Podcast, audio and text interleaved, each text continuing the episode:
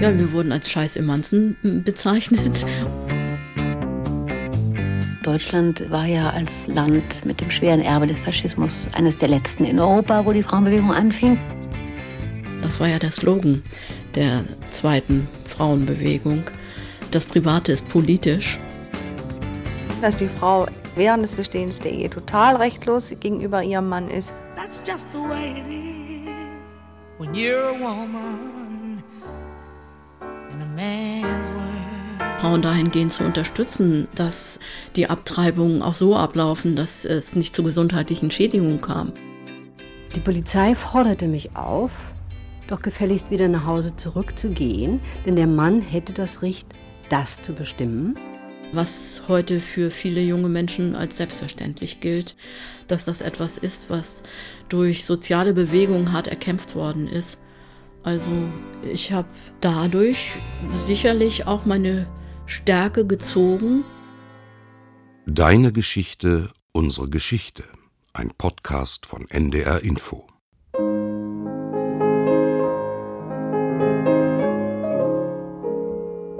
Deine Geschichte erzählt dein Leben. Unsere Geschichte erzählt von unser aller Leben. Ich habe Zeitzeugen gefragt. Ich habe in den Tonarchiven recherchiert. Deine Geschichte. Unsere Geschichte.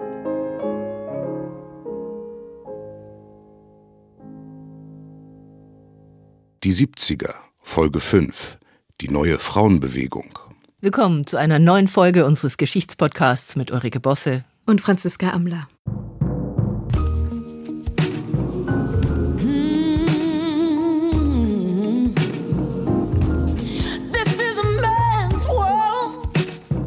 Geht, meine ich, um ein Problem des menschlichen Zusammenlebens, das für unsere Zukunft so bedeutungsvoll sein wird wie die Herbeiführung sozialer Gerechtigkeit oder die Aussöhnung der Völker.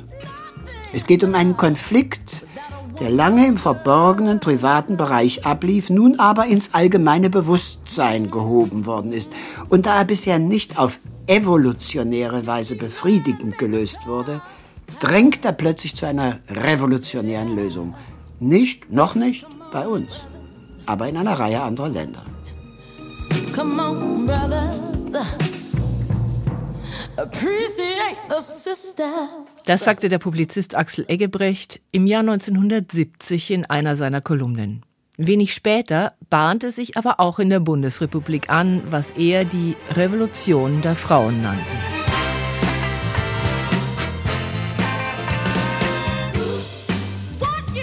War ein ganz tolles Gefühl natürlich, jetzt plötzlich eine Stimme zu haben eine Stimme mit vielen anderen Frauen und in der Öffentlichkeit auftreten zu können. Und ich glaube, dass es mm, für viele von uns bedeutet hat, gerade die Frauen, die etwas älter waren als ich, äh, für die war das, glaube ich, nochmal ein sehr starker Anschub, auch ihr Selbstbewusstsein zu stärken. Und auch für mich war das so. Also ich habe dadurch sicherlich auch meine Stärke gezogen, zum Beispiel auch in Bezug auf meine eigene Biografie und in Bezug auf meine berufliche Entwicklung. Unsere Zeitzeugin Angelika Henschel war eine derjenigen, die sich an dieser Revolution, wie Axel Eggebrecht die neue Frauenbewegung nannte, beteiligt hat. Sie ist eine wirklich beeindruckende Frau, heute 65 Jahre alt, Professorin an der Leuphana Universität in Lüneburg. Getroffen habe ich sie in ihrem Arbeitszimmer in ihrer Heimatstadt Lübeck. Dort hat sie sich schon in ihrer Schulzeit für andere Frauen eingesetzt und die Thematik hat sie bis heute nicht mehr losgelassen, wie sie mir erzählt hat. Ein Forschungsschwerpunkt von ihr ist nach wie vor Gewalt in Geschlechterverhältnissen. Als Beginn der neuen Frauenbewegung in Deutschland gilt der Tomatenwurf von Sigrid Rüger beim Kongress des Sozialistischen Studentenbunds des SDS am 13. September 1968.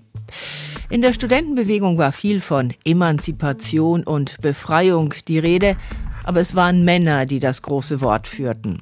Von den Frauen erwarteten die revolutionär gesinnten Männer genau wie ihre bürgerlichen Geschlechtsgenossen, dass sie sich um Haushalt und Kinder kümmerten.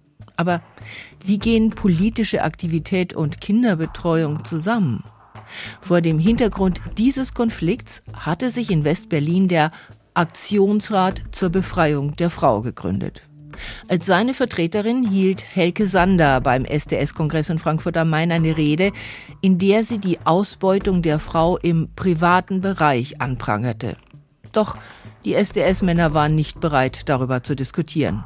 Woraufhin die Romanistikstudentin Sigrid Rüger Tomaten auf die Bühne warf, um den Anliegen der Frauen Aufmerksamkeit zu verschaffen.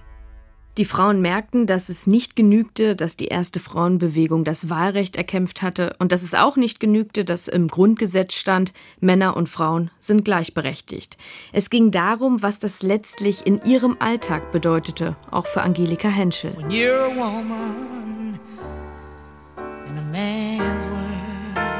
Das war ja der Slogan der zweiten Frauenbewegung das Private ist politisch und von daher wurden zu Beginn die privaten Verhältnisse in den Blick genommen.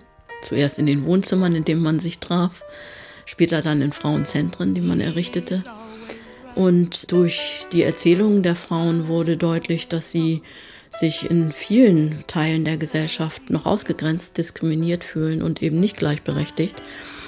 Und das ist vielleicht etwas, was man sich heute so nicht mehr vorstellen kann, aber äh, damals war das eine Erfahrung von vielen Frauen, die älter waren als ich. Denn ich war die Jüngste damals, die mitmachte sozusagen in der Gruppe der Frauen. Und ja, das hat sehr geprägt.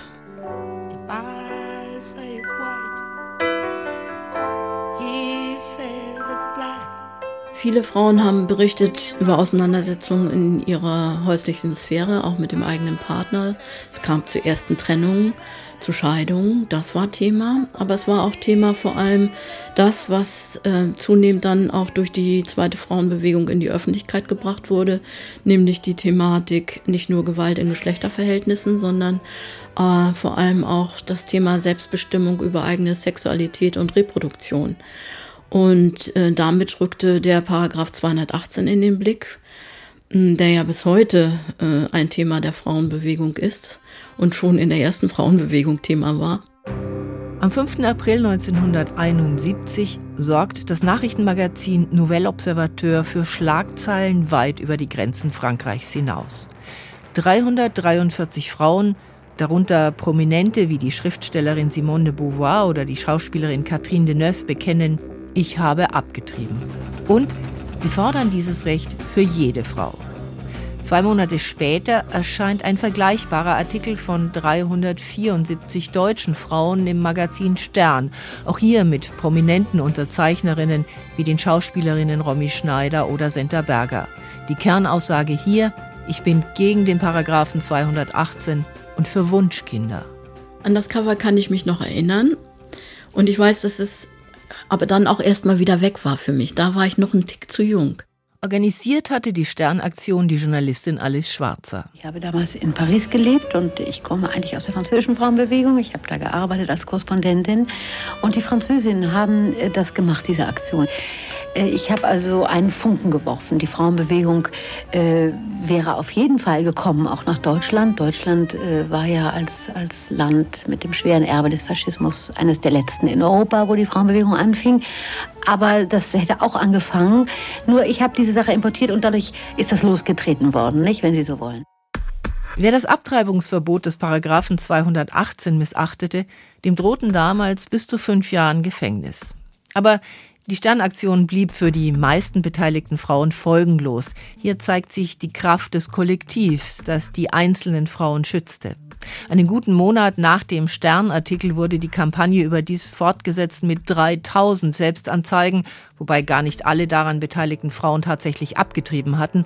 Außerdem wurden 86.000 Solidaritätsunterschriften an den Bundesjustizminister übergeben. Und es kam zu Massendemonstrationen mit dem Slogan mein Bauch gehört mir. Die Angst, ungewollt schwanger zu werden, hat natürlich auch Angelika Henschel und ihre Mitstreiterin beschäftigt, denn Empfängnisverhütung war damals nicht so einfach. Vor allem auch deshalb, weil es klar war, dass es ein Problem ist, dass dann sozusagen ja immer nur die Frauen haben. Und wir, wir müssen uns auch klar machen, dass in Bezug auf die Verhütung die Pille äh, zum Beispiel ja, äh, die Einführung der Pille äh, Ende der 60er Jahre, Anfang der 70er Jahre vor allem erst, also zumindest im Westen, nur den Frauen zugänglich war, die äh, verheiratet waren. Andere Frauen haben ja im Westen, das war anders in der ehemaligen DDR, gar keinen Zugang zur Pille gehabt. Und das bedeutete, man sollte eben keinen Sex vor der Ehe haben. Das war natürlich die Idee, die dahinter stand. Äh, dass das nicht mehr klappte nach den 68ern und dem Aufbruch und äh, der Zunahme auch der ja, freien Sexualität äh, und der Selbstbestimmung von Frauen, die ja immer mehr zunahm, auch über ihren Körper und ihre eigene Sexualität, war klar.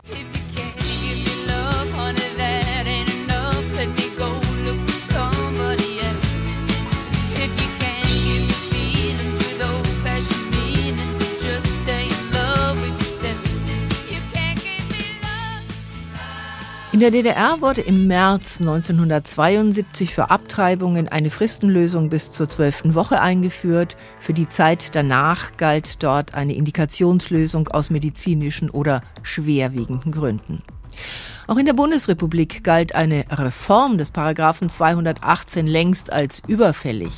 Nachdem sich lange nichts getan hatte, wurde sie durch die Aktionen der Frauen vorangetrieben. Am 18. Juni 1972 verabschiedete die sozialliberale Koalition eine Fristenlösung, die nach einer Beratung Straffreiheit für Schwangerschaftsabbruch bis zur zwölften Woche vorsah. Nach einer Klage von CDU, CSU Abgeordneten und Landesregierungen erklärte das Bundesverfassungsgericht dieses Gesetz aber für verfassungswidrig. Das durch das Grundgesetz verbürgte Recht auf Leben dürfe, so das Argument, nicht durch Fristen in Frage gestellt werden, sondern nur durch bestimmte Indikationen. Bundesjustizminister Hans-Jochen Vogel von der SPD äußerte sich anschließend enttäuscht, auch wenn er erklärte, dass die Bundesregierung das Urteil und seine Begründung selbstverständlich respektiere.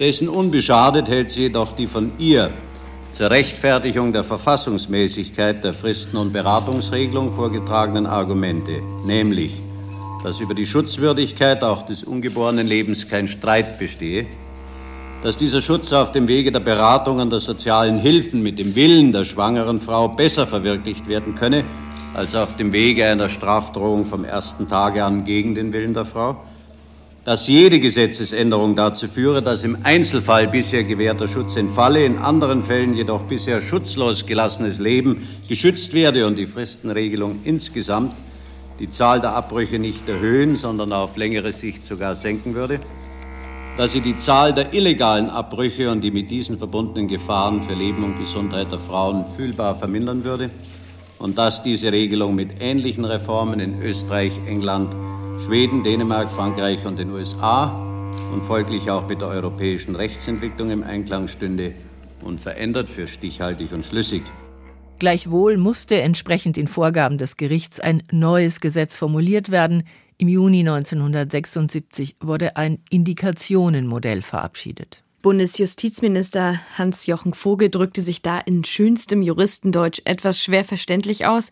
In der Sache entspricht es dem, was Angelika Henschel erzählt. Die Frauen wollten, dass der Paragraph 218 abgeschafft wird und nach dem Spruch des Bundesverfassungsgerichts war das Thema für sie durchaus nicht einfach erledigt.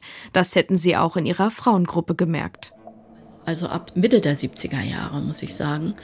Und da hat uns das sehr stark beschäftigt, diese Thematik weil äh, wir dann auch in der Gruppe natürlich Frauen hatten, die selbst äh, Abtreibungen haben vornehmen lassen und auch noch berichteten, unter welchen schrecklichen Bedingungen das alles vonstatten ging. Wir hatten eine Ärztin in der Gruppe, die äh, versucht hat, Frauen dahingehend zu unterstützen, äh, dass äh, die Abtreibungen auch so ablaufen, dass es nicht zu gesundheitlichen Schädigungen kam. Äh, wir haben dann mitbekommen, dass die ersten Busse nach Holland fuhren, äh, nach Großbritannien, nach London, um den Frauen, die hier in der Bundesrepublik nicht die Möglichkeit hatten, ähm, Abtreibung äh, legal durchführen zu lassen, durch die Frauengruppen bundesweit dann über diese Busse und die Aktionen geholfen, sozusagen diesen Weg zu gehen und Abtreibung vornehmen zu lassen im Ausland, weil das hier nicht möglich war. Der Kampf gegen den Paragraphen 218 war ein großes Thema der Frauenbewegung. Ein anderes, das bis dahin kaum öffentlich thematisiert worden war, war Gewalt gegen Frauen. Viele der Frauen aus ihrer Frauengruppe seien damit in ihrem beruflichen Alltag konfrontiert worden, erzählt Angelika Henschel. Also sie arbeiten zum Beispiel in der Klinik und hatten immer mal wieder mit Frauen zu tun, die misshandelt worden waren in, und in der Klinik gelandet waren. Und all diese Erfahrungen, die Thema waren in der Frauengruppe, neben dem Lesen von Literatur in der Zeit, haben uns beschäftigt und haben eben dazu geführt, dass wir irgendwann auch an einen Punkt gekommen sind, wo wir gesagt haben, das reicht nicht darüber zu reden, sondern wir wollen etwas tun und wir wollen versuchen, die Situation für Frauen auch in der Stadt, in der ich lebe, also in Lübeck, zu verändern. Dass Frauen damals kaum eine Chance hatten, sich gegen innerfamiliäre Gewalt zu wehren, wird in den Aussagen aus einer NDR-Sendung aus dem Jahre 1975 deutlich. In der Bundesrepublik fing die öffentliche Debatte darüber da gerade erst an. Wie wenig Verständnis die Frauen für ihre Situation fanden, zeigt die Aussage einer Katharina aus dem gut bürgerlichen Westberliner Stadtteil Dahlem über die Reaktionen einer Nachbarin, der sie ihr Leid klagte. Und da war deren Reaktion, dass sie sich totgelacht hat und gesagt hat, Mensch, darüber regst du dich auf, dass das passiert doch jeder Frau mal und füg dich doch ein bisschen. Das damals geltende Recht bot den Frauen keinen Schutz, wie die Rechtsanwältin Alexandra Goy in der Sendung erläuterte. Im Ergebnis ist meines Erachtens dann festzustellen, dass die Frau im Verhältnis zu ihrem Ehemann, das heißt also während des Bestehens der Ehe, total rechtlos gegenüber ihrem Mann ist. Das Einzige, wie sie sich dem Problem entziehen kann, ist eben das der Flucht.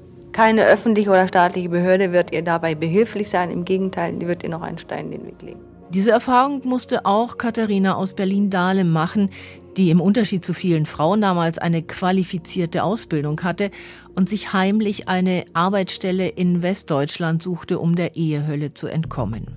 Ich habe dann also diese Arbeit bekommen, habe mein damals wenige Monate altes Kind genommen und wollte nach Westdeutschland fliegen.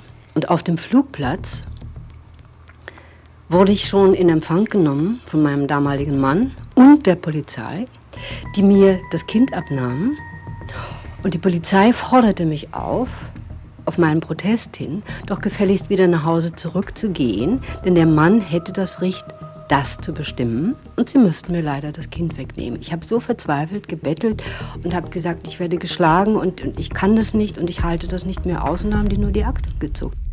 Eine Chance zu entkommen oder womöglich gar durchzusetzen, dass der Mann ausziehen muss, damit Frau und Kinder weiterhin ein Dach über dem Kopf haben, das gab es nur, wenn die Frauen Zeugen für die Gewalttätigkeit ihres Mannes hatten oder diese durch Verletzungen dokumentieren konnten. Was aber auch nicht so einfach war, wie eine Frau namens Sigrid in der Radiosendung von 1975 erzählte. Außerdem habe ich äh, auch schon von anderen Leuten gehört, dass glattweg der Arzt gesagt hat, dass sie wohl die Treppe runtergefallen, anstatt dass ihr Mann sie geschlagen hat. Das, die, die Frau wird wirklich unglaubhaft hingestellt. Diese Erfahrung musste auch Katharina mit ihrem gut bürgerlichen Mann machen, als sie ein Attest über ihre Verletzungen vorlegte. Und dann ist was ganz Gespenstisches passiert. Der Anwalt meines Mannes hat, nachdem das Attest vorgelegt wurde, die, die ungeheuerliche Frechheit besessen und hat gesagt, ja, ja, der Arzt hat zwar diese Verletzung festgestellt. Aber wer beweist denn, dass diese Frau nicht bei lesbischen Spielen sich diese Verletzung zugezogen hat? Und das war natürlich der Hammer. So etwas kann ich mir zum Glück heute gar nicht mehr vorstellen, aber es sind Beispiele wie diese, durch die man wirklich nachvollziehen kann, warum sich Angelika Henschel und andere Frauen engagiert haben, um etwas zu verändern, zumal die Erfahrungen mit Gewalt in der eigenen Ehe damals offenbar tatsächlich nicht nur das Schicksal einiger weniger Frauen waren. Ich erinnere Szenen, wenn wir zum Beispiel in den 70er Jahren ähm, mit unseren Tischen in der Innenstadt standen, um auf die Thematik aufmerksam zu machen. Wie viele alte Frauen an die Tische gekommen sind und zu uns gesagt haben, wenn ich damals schon die Möglichkeit gehabt hätte, irgendwohin zu fliehen, Schutz zu erhalten, wie ihr das jetzt hier macht mit eurem Frauenhaus. Ich wäre weg gewesen. Und so habe ich jetzt bis ins hohe Alter die Gewalt meines Mannes erfahren müssen. All solche Dinge, die kann man sich heute nicht mehr so ohne weiteres vorstellen, denke ich. Ähm, aber das waren sehr einschneidende Erlebnisse die uns sehr mh, hm, einerseits betroffen gemacht haben, natürlich solche Erzählungen, auf der anderen Seite aber sehr gestärkt haben in Bezug auf die Veränderungsprozesse, die wir damit durch anstoßen wollten und durch unseren Kampf und die Errichtung von unterschiedlichsten Beratungsstellen, Frauenhäusern und so weiter.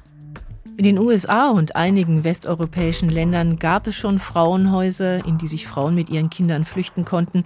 Das erste Frauenhaus der Bundesrepublik wurde 1976 in Berlin eröffnet.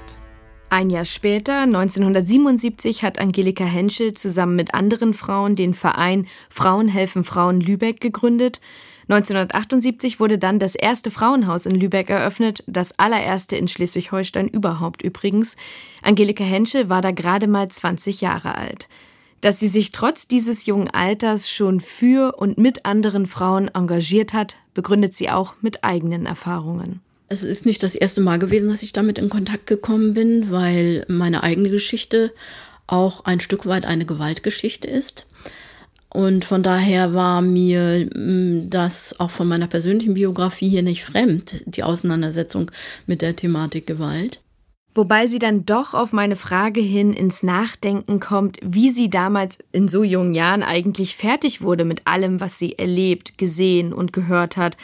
Sie habe nicht viel gegrübelt, sondern einfach gemacht, sagt sie, angetrieben von dieser Aufbruchsstimmung, die damals herrschte ich weiß nicht, es ist mir damals als junge Frau, äh, denn ich bin ja als ehrenamtliche Mitarbeiterin im Frauenhaus dann auch permanent konfrontiert gewesen mit auch zum Teil sehr erschreckenden, äh, ge gewaltförmigen Erlebnissen, die die Frauen äh, und ihre Kinder erlebt hatten und äh, die sie schilderten und wo sie Unterstützung brauchten. Ähm, aber durch diesen Zusammenhalt und durch die Vorstellung, dass wenn wir jetzt hier gute Arbeit machen, äh, wir nicht nur den Frauen ganz konkret helfen im Sinne von äh, unmittelbarer sozialarbeiterischer Tätigkeit, sondern damit auch weiterhin in die Öffentlichkeit gehen mit dieser Thematik und versuchen, ähm, die gesamtgesellschaftlichen Verhältnisse zu verändern, um mehr Geschlechtergerechtigkeit zu erreichen. Ähm, all das waren Themen, die einen auch so beflügelt haben und angespornt haben, äh, sich einzusetzen, tätig zu werden und vielleicht hat man deshalb es auch gut verkraftet, mit diesen Geschichten klarzukommen.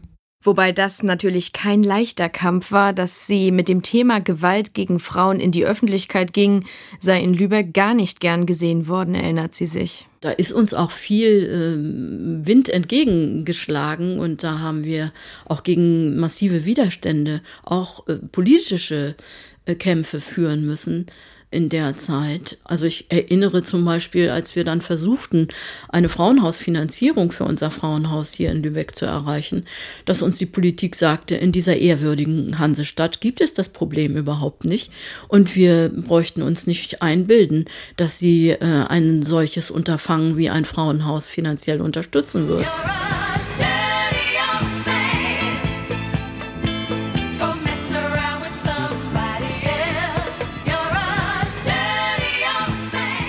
Es hat dann noch bis 1997 gedauert, bis Vergewaltigung in der Ehe als Verbrechen klassifiziert wurde. Dass es aber so kam, verbucht Angelika Henschel als Erfolg der Frauenbewegung. Auch, dass bei Scheidungen das Schuldprinzip aufgehoben wurde. Denn bis dahin war es Frauen ja gar nicht möglich, ohne weiteres sich scheiden zu lassen, weil sie fürchten mussten, äh, denn der Gesetzgeber hatte ja auch bis in Anfang der 70er Jahre hinein das Schuldprinzip sozusagen äh, bei den Scheidungen auch immer wieder durchgeführt. Und das hatte bedeutet für Frauen, dass sie zum Teil das Sorgerecht für ihre Kinder verloren haben oder eben auch keine Unterhaltszahlungen erhielten, wenn sie die Scheidung einreichten. All das waren Themen, mit denen wir unmittelbar konfrontiert waren, auch in den Frauengruppen, in denen ich tätig war, weil es die Frauen selbst betraf. Also von daher war es wirklich so, das Private wurde politisch und wurde zum Thema gemacht. Ganz allmählich veränderten sich die Verhältnisse. Die Bildung der Frauen wurde besser, die Frauen heirateten später, mehr Frauen wurden berufstätig, wobei die mangelnden Angebote zur Kinderbetreuung der Berufstätigkeit von Müttern dann sehr schnell wieder Grenzen setzten. Da hinkte die Bundesrepublik der DDR um Jahrzehnte hinterher. Die Frauen in der DDR sahen sich sehr viel eher als gleichberechtigt, was allerdings nichts daran änderte, dass auch dort die Frauen trotz Berufstätigkeit einen Großteil der Familienarbeit verrichteten und die Politik in erster Linie von alten Männern bestimmt wurde. Eine Neufassung des Paragraphen 218, der Kampf gegen Gewalt in der Ehe, ein modernes Scheidungsrecht, das waren, wie wir gehört haben, wichtige Themen für die neue Frauenbewegung in der Bundesrepublik. Aber sicher ebenso wichtig und vielleicht sogar noch tiefgreifender war die Veränderung des Selbstbilds der Frau. Die Frauen definierten sich nicht mehr primär über ihre Beziehung zu Männern. Sie interessierten sich für die Geschichte der Frauen. Sie lasen Literatur, die sich mit der Rolle der Frau auseinandersetzte.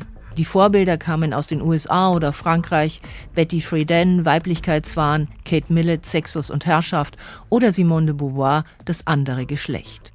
Angelika Henschel erzählt, dass sie in ihrer Frauengruppe neben theoretischen Schriften auch sehr viel Frauenliteratur gelesen hätten. Denn die kam ja auch auf in den 70er Jahren. Rowold hat zum Beispiel eine eigene Belletristikreihe aufgelegt, äh, die neue Frau ab den 70er Jahren, wo sie Literatur aus der ganzen Welt sozusagen übersetzt hat und ähm, dann in dieser Reihe mit regelmäßigen Veröffentlichungen Frauen hat zu Wort kommen lassen mit ihren Geschichten, auch in Romanform in der Zeit. Und zur intellektuellen Auseinandersetzung sei dann wieder die Praxis gekommen. Wir haben dann gleichzeitig neben der Vereinsgründung und der Eröffnung des Frauenhauses auch hier in Lübeck noch die sogenannte Alternative gegründet. Also das heißt ein Riesenhaus in der Altstadt, das dann auch renovierungsbedürftig war, das wir angemietet haben, das wir untervermietet haben als Verein dann an andere Gruppierungen, sodass dort dann viele Frauengruppen zum Beispiel sich treffen konnten ähm, dass es zu einem Frauenzentrum wurde, in dem verschiedene Themen behandelt wurden, aber auch ähm, die Jugendkultur in der Zeit.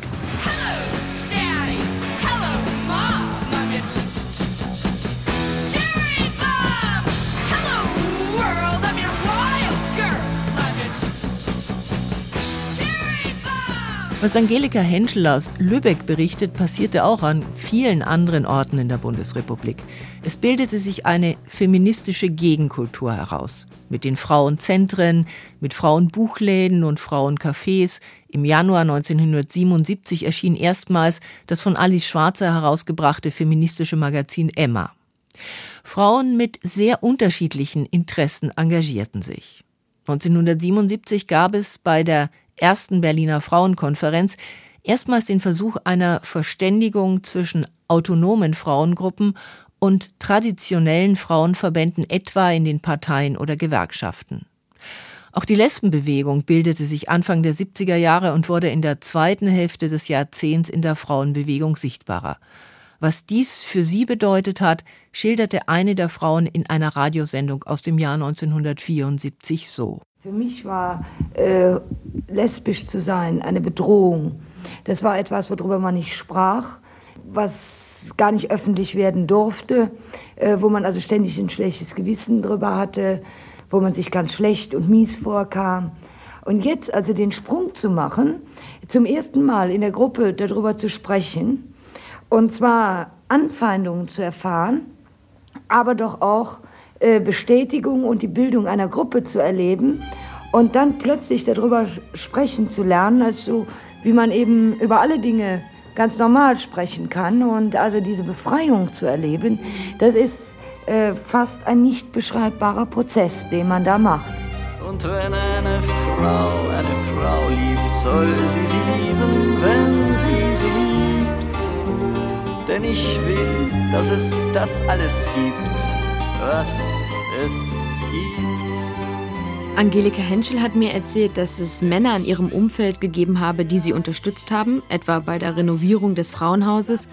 Sie hätte aber auch eine ganze Menge Anfeindungen erlebt, vor allem draußen auf der Straße. Ja, wir wurden als Scheiß im Manzen bezeichnet, um es mal, um diesen Aufdruck mal zu benutzen, die auf die Straße gehen, weil sie keinen abgekriegt haben, keinen Mann abgekriegt haben. All solche Äußerungen mussten wir uns damals anhören. Und äh, das wird sich, äh, wird sich heute nicht so ohne weiteres getraut, wobei es natürlich auch innerhalb unserer Gesellschaft nach wie vor viel Frauenverachtung gibt und sich auch gerade die äh, ja, Maskulinistenbewegung wieder sehr stark macht, um Frauen äh, weiterhin ja, zu Opfern werden zu lassen und zu Opfern zu machen und sie herabzuwürdigen. Und nach wie vor sitzen weniger Frauen in den Parlamenten und in den Führungsetagen der großen Unternehmen. Nach wie vor verdienen Frauen weniger als Männer. Nach wie vor gibt es in vielen Familien eine Arbeitsteilung zu Lasten der Frauen. Auch das Thema Gewalt ist weiterhin aktuell. Laut einer Studie wird jede vierte Frau in einer Partnerschaft Opfer von Übergriffen. Frauenhäuser bieten zu wenig Plätze und sind nach wie vor unterfinanziert. Dabei ist seit dem Kampf von Frauen wie Angelika Henschel viel, sehr viel Zeit vergangen. Sie selbst sagt, dass sie nicht erwartet hätte, dass manche Anliegen von damals jetzt noch immer ein Thema sein würden. Man muss sich ja klar machen, dass viele der heutigen Initiativen von Frauen und auch jungen Frauen, also zum Beispiel die ganze MeToo-Debatte, dass das Debatten sind, die wir schon in den 70er Jahren geführt hatten. Wir hatten nur nicht die Medien zur Verfügung, um eine solche Öffentlichkeit zu erzeugen, wie das heute der Fall ist.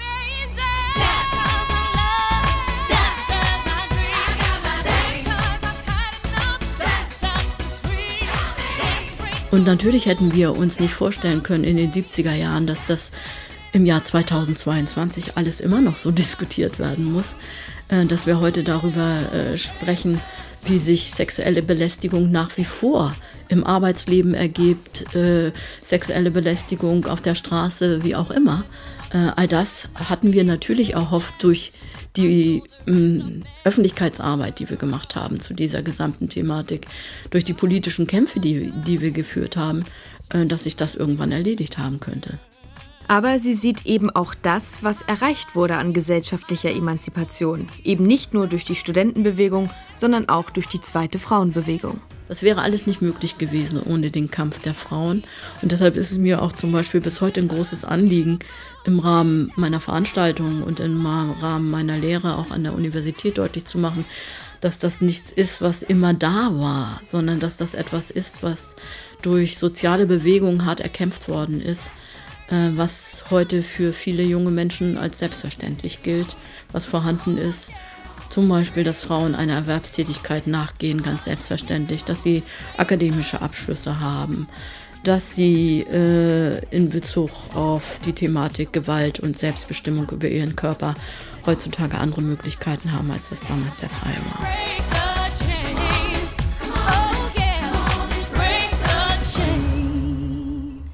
Das Leben der Frauen hat sich verändert durch die Frauenbewegung ab den 70er Jahren. Nicht weniger verändert hat sich seit damals das Leben der homosexuellen Männer, denn auch die begannen in den 70er Jahren sich zu organisieren und Gleichberechtigung einzufordern.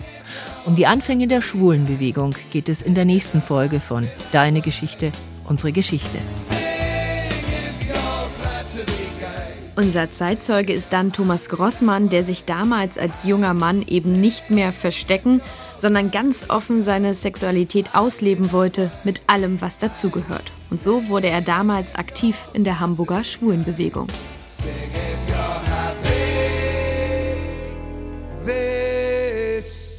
way.